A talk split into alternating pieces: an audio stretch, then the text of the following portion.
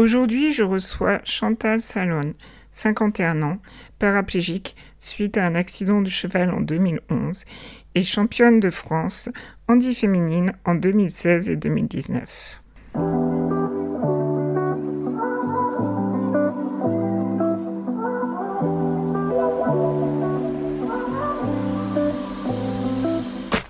Bonjour à toutes et à tous, bienvenue dans Bulle de vie, le podcast où nous éclatons les bulles de préjugés pour laisser place à un regard neuf sur le monde du handicap. Je m'appelle Jenny Madani, je suis lourdement handicapée, mariée depuis 15 ans, maman d'une petite fille de 10 ans et je suis entrepreneur à plein temps. J'ai décidé de mettre mes années d'expérience personnelle et professionnelle à profit en devenant consultante handicap et coach pour les personnes handicapées. À travers ce podcast, je souhaite éveiller les consciences de ceux qui ne côtoient pas forcément le handicap au quotidien. Alors rejoignez-moi chaque semaine pour une nouvelle bulle de vie où nous apprendrons, grandirons et évoluerons ensemble. Bienvenue dans notre nouvel épisode dédié à des histoires inspirantes de résilience et de dépassement de soi face au handicap. Aujourd'hui, nous avons l'honneur d'accueillir Chantal, une femme exceptionnelle dont le parcours de vie est à la fois poignant et inspirant. Chantal a 51 ans et c'est une infirmière libérale dont la vie a pris un tournant inattendu en mars 2011 suite à un accident de cheval qui l'a laissé paraplégique. Malgré cet événement bouleversant, sa détermination et sa passion pour la vie ne se sont jamais éteintes. Deux ans plus tard, elle a dû faire face à un autre défi majeur, un cancer du sein, qui l'a conduite à une année de traitement intensif. Pourtant, Chantal n'a jamais baissé les bras. Éloignée des sentiers qu'elle avait prévus, elle s'est tournée vers sa passion de toujours, la voile. Non seulement elle a retrouvé dans cette activité un profond sentiment de liberté et de joie, mais elle s'est également lancée dans la compétition. Chantal a brillé en devenant championne de France handi féminine en 2016 et 2019 et continue de viser encore plus haut en compétition non seulement avec d'autres sportifs en situation de handicap, mais aussi avec des valides. Au-delà de ses accomplissements personnels, Chantal œuvre activement pour la sensibilisation au handicap, notamment à travers son association Chante Oliver, elle organise des activités nautiques destinées à changer le regard sur le handicap dès le plus jeune âge, convaincue que nos enfants sont les acteurs d'un futur plus inclusif. Rejoignons Chantal pour découvrir comment elle navigue à travers les défis de la vie avec courage et détermination, faisant de la voile non seulement un sport, mais une véritable leçon de vie. Bonjour Chantal, ravie de t'avoir parmi nous aujourd'hui. Bonjour, je suis également heureuse d'être là. Oui. Avant ton accident en 2011, tu étais infirmière libérale. Comment cette expérience a-t-elle influencé ton parcours et ta résilience face aux défis que tu as rencontrés par la suite? Alors, c'est certain que, que c'est pas la, la donne n'est pas la même quand on est soignante et qu'on passe de l'autre côté. Euh, j'avais surtout eu la, je vais pas dire la chance, mais j'avais la particularité de m'être occupée de quelqu'un, une personne euh, tétraplégique pendant dix ans dans ma carrière d'infirmière libérale. Donc, euh, bah voilà, je connaissais euh, la partie handicap par cœur côté soignant. Donc, eh ben, j'ai su immédiatement ce qui m'arrivait dès lors de l'accident. On n'a jamais eu besoin de me dire que j'étais paralysée, donc je suis paraplégique et j'ai su immédiatement. Euh, ensuite, eh ben, c'est vrai que j'ai forcément un petit coup d'avance tout le temps parce que je suis plus dans la prévention. Je connais toutes les complications du, du handicap hein, de par, enfin, au niveau euh, physiologique. Hein. Donc, c'est vrai que pour ce qui est SCAR, élimination, enfin, tous les, toutes les particularités de, de la paralysie, je les maîtrise plutôt bien. Donc, euh, on va dire que c'est une chance. Hein d'être infirmière. Alors je dis toujours, je ne travaille pas effectivement, mais je dis toujours qu'il faut être infirmière à plein temps pour s'occuper de soi-même. Donc j'ai cette chance-là. Je me suis toujours occupée de moi. J'ai jamais eu d'infirmière euh, à la maison. Eh bien, justement, après l'accident qui t'a laissé paraplégique, Quels ont été les changements les plus significatifs dans ton quotidien et comment as-tu adapté ton environnement et tes activités à cette nouvelle situation? Alors, du coup, le, bah, le plus significatif a été forcément euh, mon travail, hein, que, que j'ai renoncé. J'ai mis quand même trois ans à renoncer à, à y retourner, mais euh, je voulais pas le pratiquer autrement que ce que j'avais l'habitude de faire, donc c'est-à-dire infirmière libérale, essentiellement à domicile. Et je voulais pas être infirmière que, que au cabinet, parce que ça me, c'est pas le même travail. Euh, sinon, et eh ben forcément, j'étais maman de deux jeunes enfants, donc de 4 ans et demi et 7 ans. Euh, donc euh, les grands changements, bah, c'est que c'est un an surtout euh, absente, hein. absente parce qu'en centre de rééducation après l'accident, mais pas une réelle absence parce qu'elles sont absentes, pardon. Elles, euh, j'étais pas là physiquement, mais elles venaient deux fois dans la semaine, c'était à deux heures de chez moi. Et en fait, elles ont été très présentes au, au centre par de par la famille et les amis en fait qui ont pu les accompagner tout le temps. Donc il n'y a pas eu de rupture en fait. Il y avait absence physique, mais il n'y a pas eu de rupture. Euh, donc ça, bah, ça m'a permis de garder mon rôle de maman et ça a été une force pour la suite parce que quand euh, je suis rentrée, euh, j'avais passé mon permis, repassé mon permis et, et puis j'avais une voiture adaptée et en fait j'ai repris mon rôle de maman très très vite. Hein. Euh, pour les accompagner à l'école, les, activités, tout ça. Donc, euh, donc, eh ben, je peux pas dire que j'ai, enfin, si, bien sûr, après, c'est l'environnement qui était forcément pas adapté, mais ça n'a pas été quelque chose de, enfin, je me suis toujours adaptée, en fait, hein, parce que ma maison n'était pas du tout adaptée. On a campé dans le salon euh, pendant, puisque j'ai une procédure, en fait, c'est pour ça que tout n'a pas été fait dans les temps puisqu'il fallait attendre l'avancée de la procédure judiciaire. Euh, donc du coup, ça a été du campement, mais c'est pas c'est pas des c'est pas des choses euh, négatives en fait. Hein. J'ai toujours rebondi pour aller de l'avant en fait. Hein.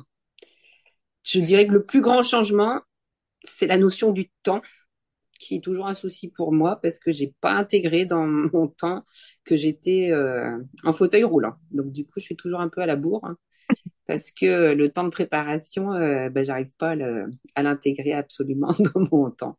Mais voilà, c'est que je suis pas handicapée euh, dans ma tête en fait.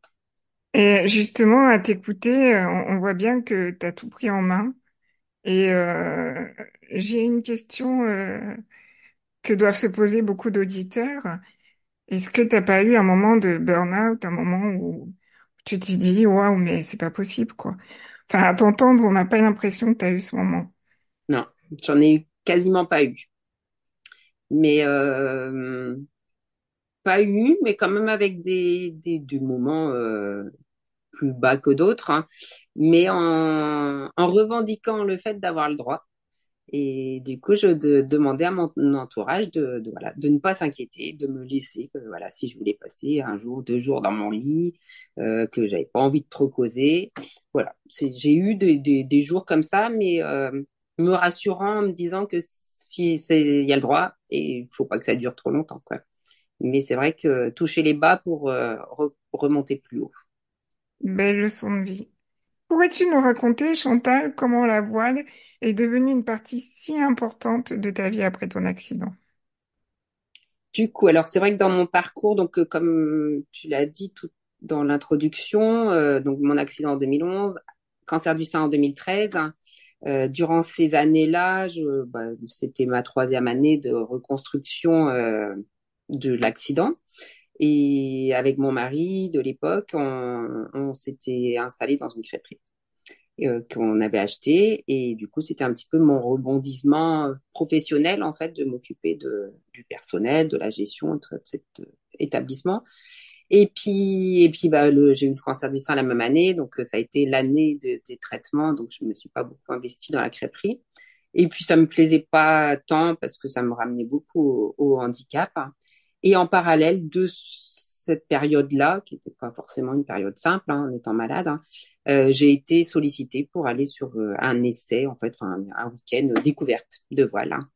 Et en fait, j'ai jamais arrêté par la suite. Donc ça a vraiment été euh, je pense que j'avais besoin de renouveau. J'avais besoin de, de m'accomplir, de faire quelque chose pour moi. et, et j'y ai trouvé ma place totalement. Et c'est donc d'abord en, en découverte. J'ai pas voulu faire les championnats tout de suite, mais moins d'un an après, j'ai été prise au jeu et, et ça m'a grisé. Donc c'est vraiment, c'est un jeu, en fait, c'est ça. Alors justement, tu as été championne de France handi féminine en 2016 et 2019. Quels Mm. ont été tes plus grands défis et satisfactions dans ces compétitions? Oh, bah le, la, la, ma première médaille d'or, c'est ma première compétition, c'est mon premier championnat de France. Donc forcément, c'était c'était assez inattendu. Après, ça dépend des autres. Hein. C'est euh, on est toujours euh, quand on fait de la compétition, on est on peut être bon, mais on peut avoir des plus bons. Donc euh, ça dépend toujours des autres. hein. Cette fois-là, eh ben, il se trouve qu'il y en a qui étaient pas là et c'était moi. C'était moi la première des des handi féminines. Du coup, bah c'est ça, c'est le challenge de de d'aller plus haut et puis de de se dépasser en fait, hein. d'aller euh, de vraiment de puiser au fond de soi, d'être grisé en fait. hein. C'est vraiment grisant la compétition. Je connaissais pas, je n'ai jamais fait de compétition valide. hein. Et, et puis de, de se retrouver sur des, un bateau à armes égales avec des personnes valides. Et donc ça, c'est extraordinaire parce que on laisse des gens valides derrière nous. Eh oui, Parce qu'au début, on est euh, dernier, avant-dernier, avant-avant-dernier, puis finalement, on grimpe. hein. Et c'est malgré le handicap. C'est ça qui est beau. malgré le handicap, c'est ça. Parce que Mhm. là, c'est le bateau qui, le bateau nous permet d'être, euh, d'être à armes égales. Alors justement, de quelle manière le vécu de ton handicap a-t-il façonné ta manière de pratiquer la voile et d'aborder les compétitions? Et ben, en fait, je suis pas sûre qu'il y ait une différence. hein. Moi, le, le, le vécu, c'est que, c'est que je l'ai fait parce que j'étais handicapée. En fait, tout simplement, ça a été, j'aurais pas pu me lancer dans, dans de la compétition comme ça parce que c'est, ça prend beaucoup de temps. Et mon métier me permettait pas, en fait. hein. Je pouvais pas, je travaillais le week-end et c'est c'est impossible de s'investir. euh. Donc, euh, bah déjà, c'est ça. C'est, je l'ai fait parce que je suis handicapée. Donc ça, ça fait partie des choses de la vie où on ne peut que se dire, bah, et ben, finalement, la vie est belle parce que, parce qu'on, il se passe des étapes, hein. Mais voilà, quand on arrive à accepter que c'est un point zéro, cette charnière du handicap, hein, c'est mon nouveau départ, hein. et, et j'ai fait avec.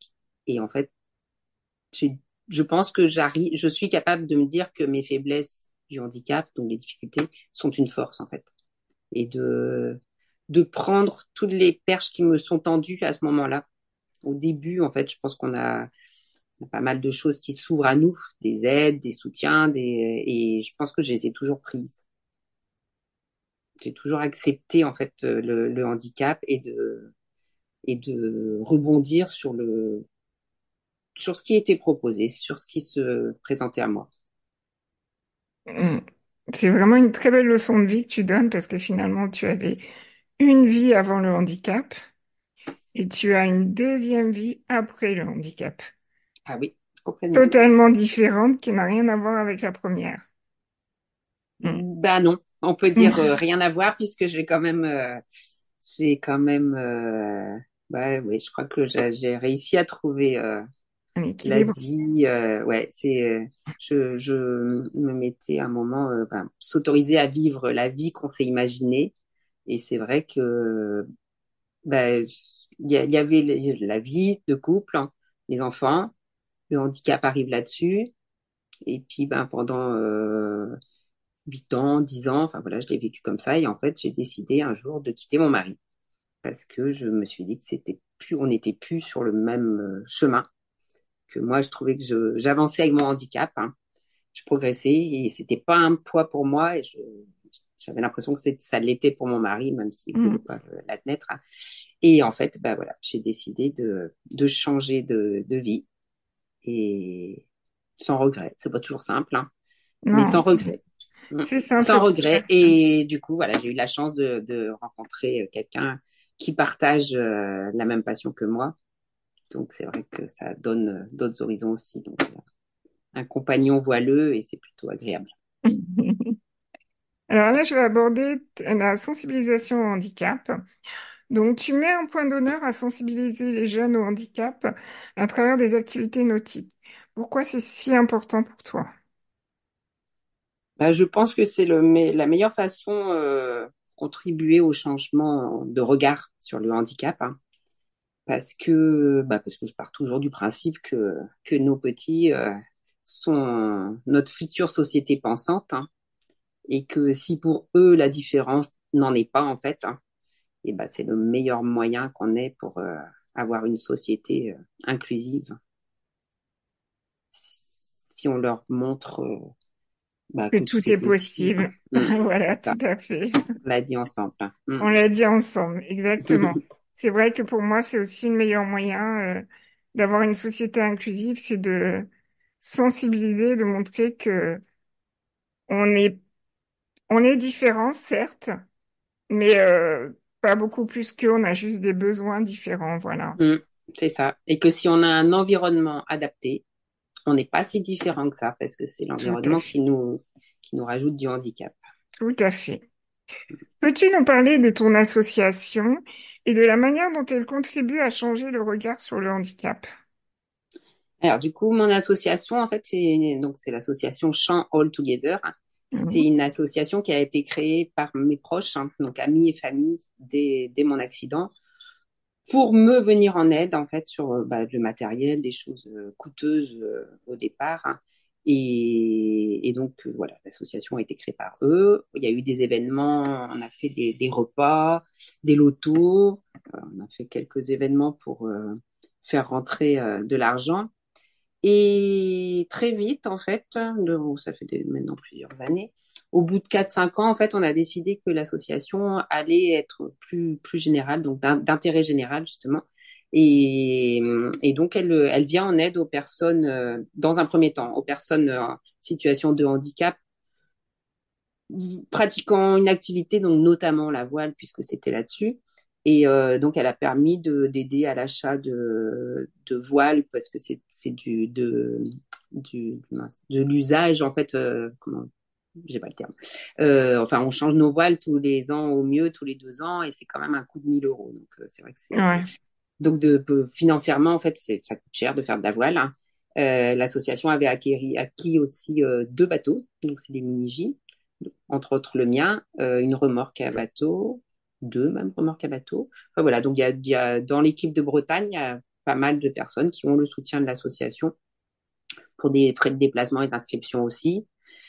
Et donc ça, c'était le premier volet. Et puis là, maintenant, depuis euh, 2019, hein, euh, on crée avec, euh, donc j'habite au bord de la mer, hein, et avec le centre nautique euh, proche de chez moi, on, on crée une, une journée de sensibilisation, nautisme et handicap, hein, qui permet, qui a le, le- l'ambition de, d'initier et de faire découvrir les bienfaits de la mer à tous. hein.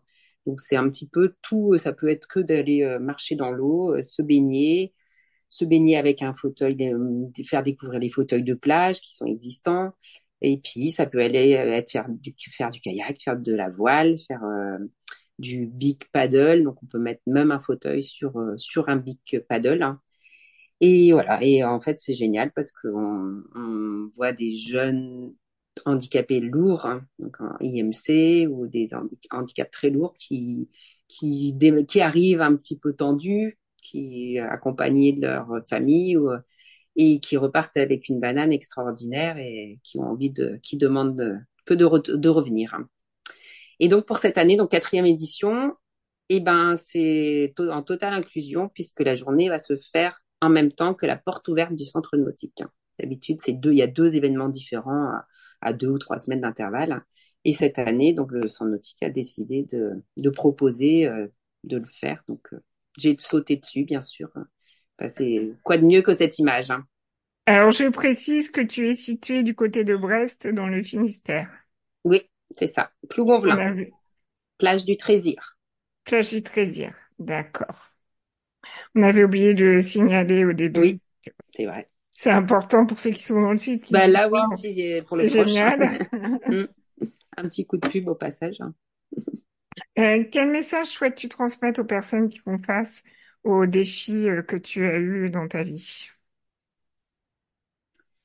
Eh ben, comme je disais tout à l'heure, je pense que c'est vraiment s'autoriser euh, à vivre la vie qu'on s'est imaginée et que euh, bah, zéro barrière, en fait.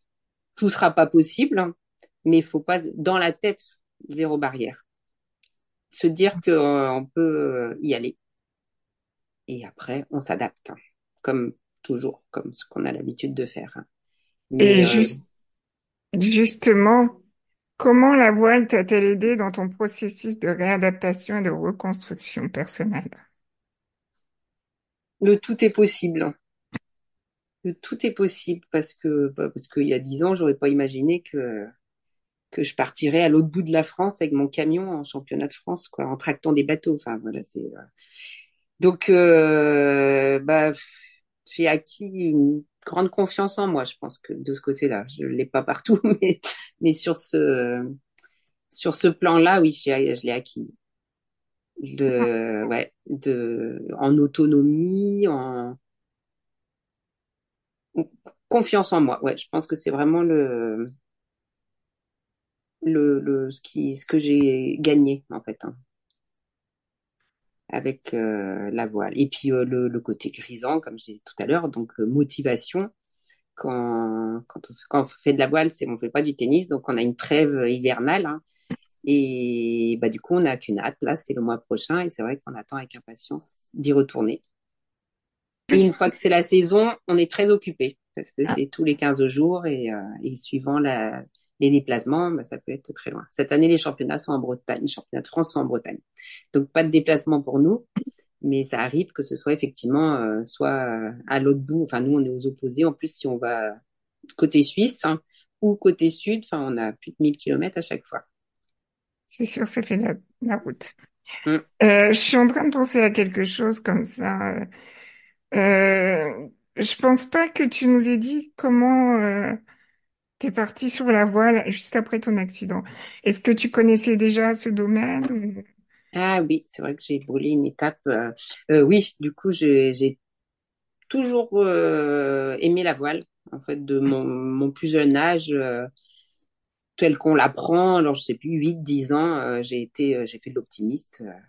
Comme tous les grands navigateurs qui sont en train de faire le tour du monde, là, bah voilà, eux aussi, ils ont, ils ont démarré en optimiste. C'est, euh, c'est le b.a.-ba de, de la voile. hein. Et, et par la suite, j'ai donc valide toujours, je valide et adulte, hein, parce que la voile coûte cher hein, pour prendre des cours aussi. Donc du coup, une fois que je travaillais, mais en fait, pendant mes vacances, j'ai fait des stages de voile avec des ados. Je trouvais quelqu'un, un adulte, pour venir avec moi.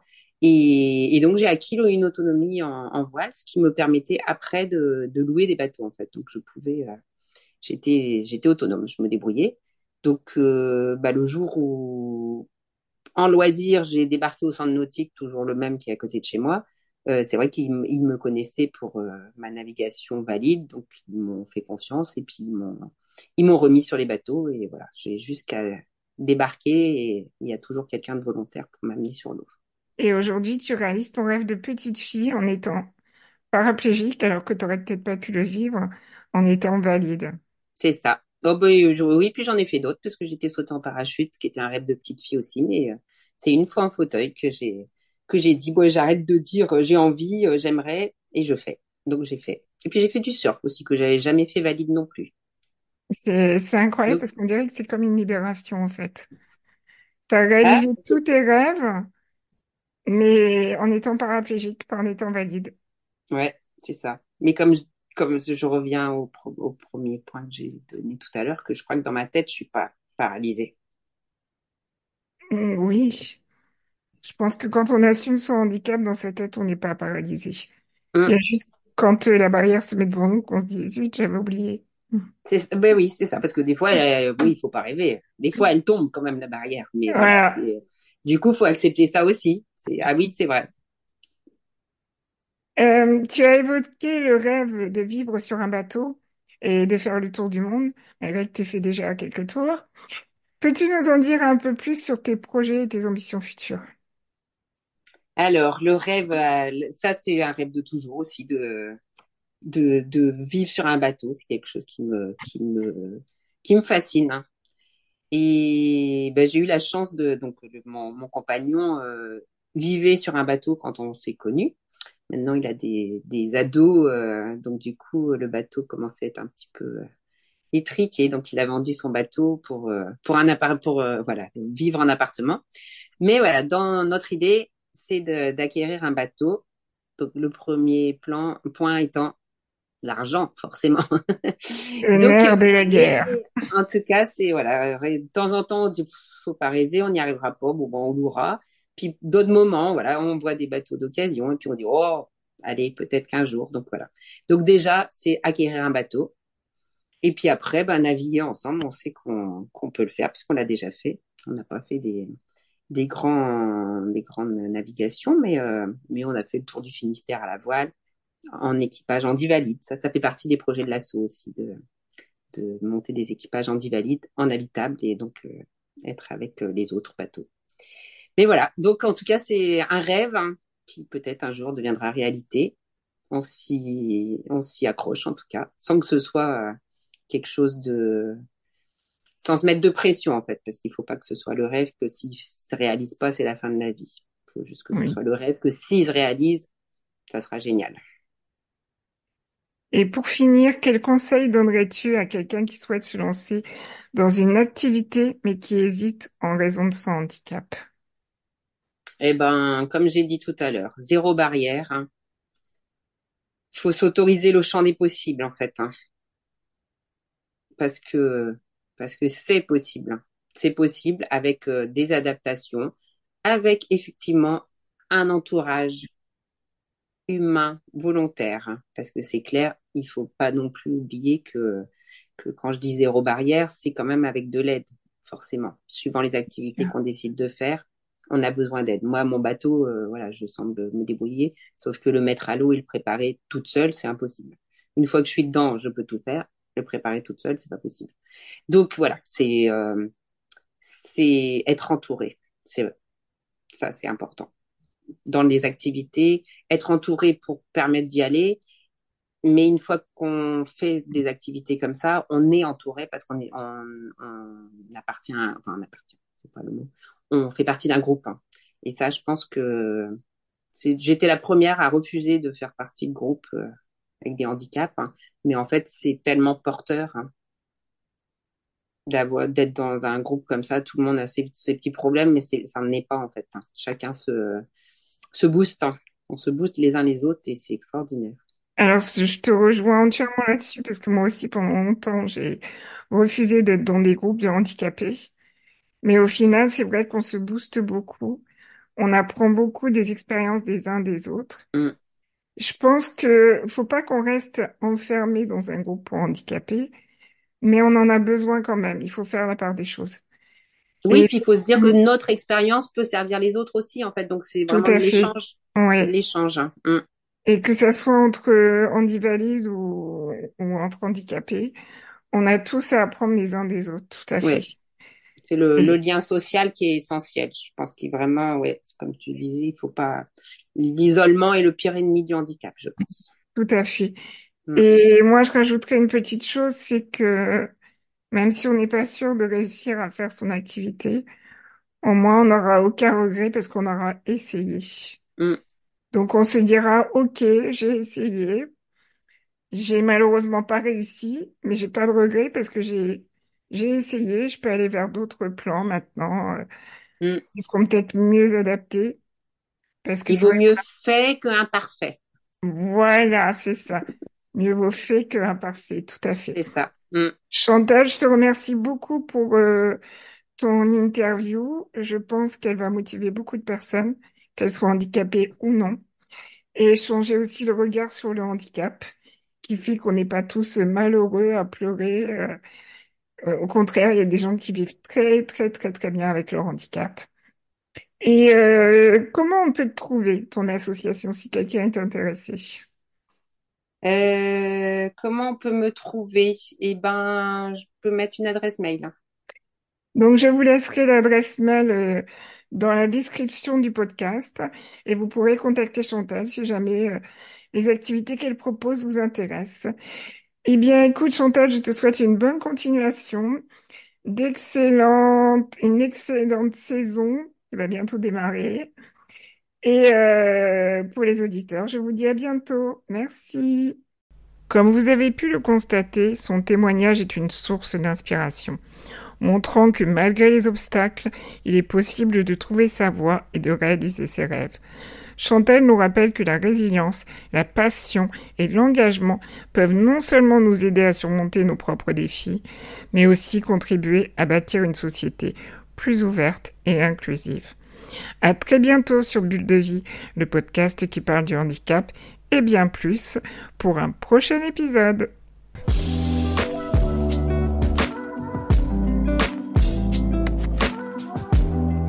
J'espère que ce dernier épisode de Bulle de vie vous a enchanté. Votre avis est précieux, alors n'hésitez pas à partager vos réflexions et commentaires sur la plateforme où vous suivez ce podcast.